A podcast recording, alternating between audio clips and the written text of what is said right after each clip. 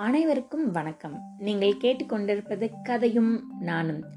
ஒரு குட்டி நாய்க்குட்டிக்கு எலும்பு துண்டு கிடைச்சுதான் அது அதை வச்சு என்ன பண்ணுச்சுன்னு பார்க்கலாமா?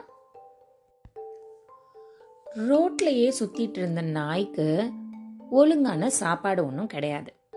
யார் வீட்லையாவது மிச்சம் மீதி ஏதாவது போட்டாங்கன்னா அப்படின்னு நாக்க தொங்க போட்டுட்டு சாப்பிட்டுட்டு அடுத்த தடவை அவங்க எப்படா வருவாங்கன்னு டிங் டிங் டிங் டிங் டிங் டிங் டிங் டிங்னு வாலாட்டிட்டு அங்கேயே நிற்கும் எல்லா நாளும் சாப்பாடு கிடைக்கும்னு சொல்ல முடியாது இல்லையா? சில நாள் கிடைக்கும் சில நாள் கிடைக்காது. கிடைக்காத அன்னைக்கு ரொம்ப வருத்தமாக சோகமாக படுத்து தூங்கிடும்.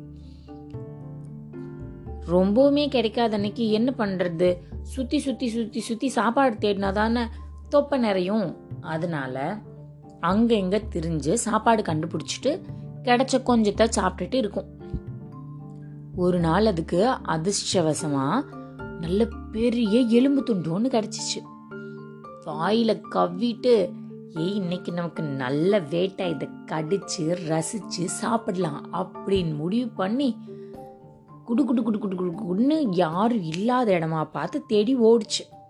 ஓடும்போது ஒரு ஆத்த கடக்கணும். அந்த ஆற்றுல இதோட நிழல் தெரிஞ்சிச்சு உள்ளுக்குள்ளேயும் இன்னொரு நாய் எலும்பு துண்டு வச்சிட்டு இருக்கிற மாதிரி இதுக்கு தெரிஞ்சிச்சு சும்மா இருக்குமா நாய் ஆகா தண்ணிக்குள்ள இருக்கிற நாய்கிட்ட நம்ம ஏமாத்தி எலும்ப வாங்கிட்டா நமக்கு ரெண்டு எலும்பு துண்டு கிடைக்குமே அப்படின்னு மனசுல இதுக்கு ஆசை வந்துருச்சு ஓ ஓ ஓ, ஓ, ஓ, ஓ, ஓ,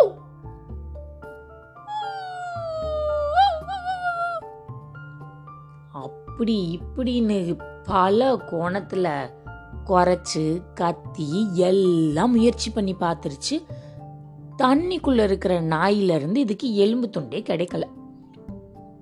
இன்னொரு எலும்பு துண்டை வாங்கணும் அப்படிங்கிற ஆசையில குலைக்க ஆரம்பிக்கும் போது இதோட எலும்பு துண்டும் ஆத்தோட ஆத்தா போயிருச்சு. இப்பதான் அந்த நாய்க்கு கவலை.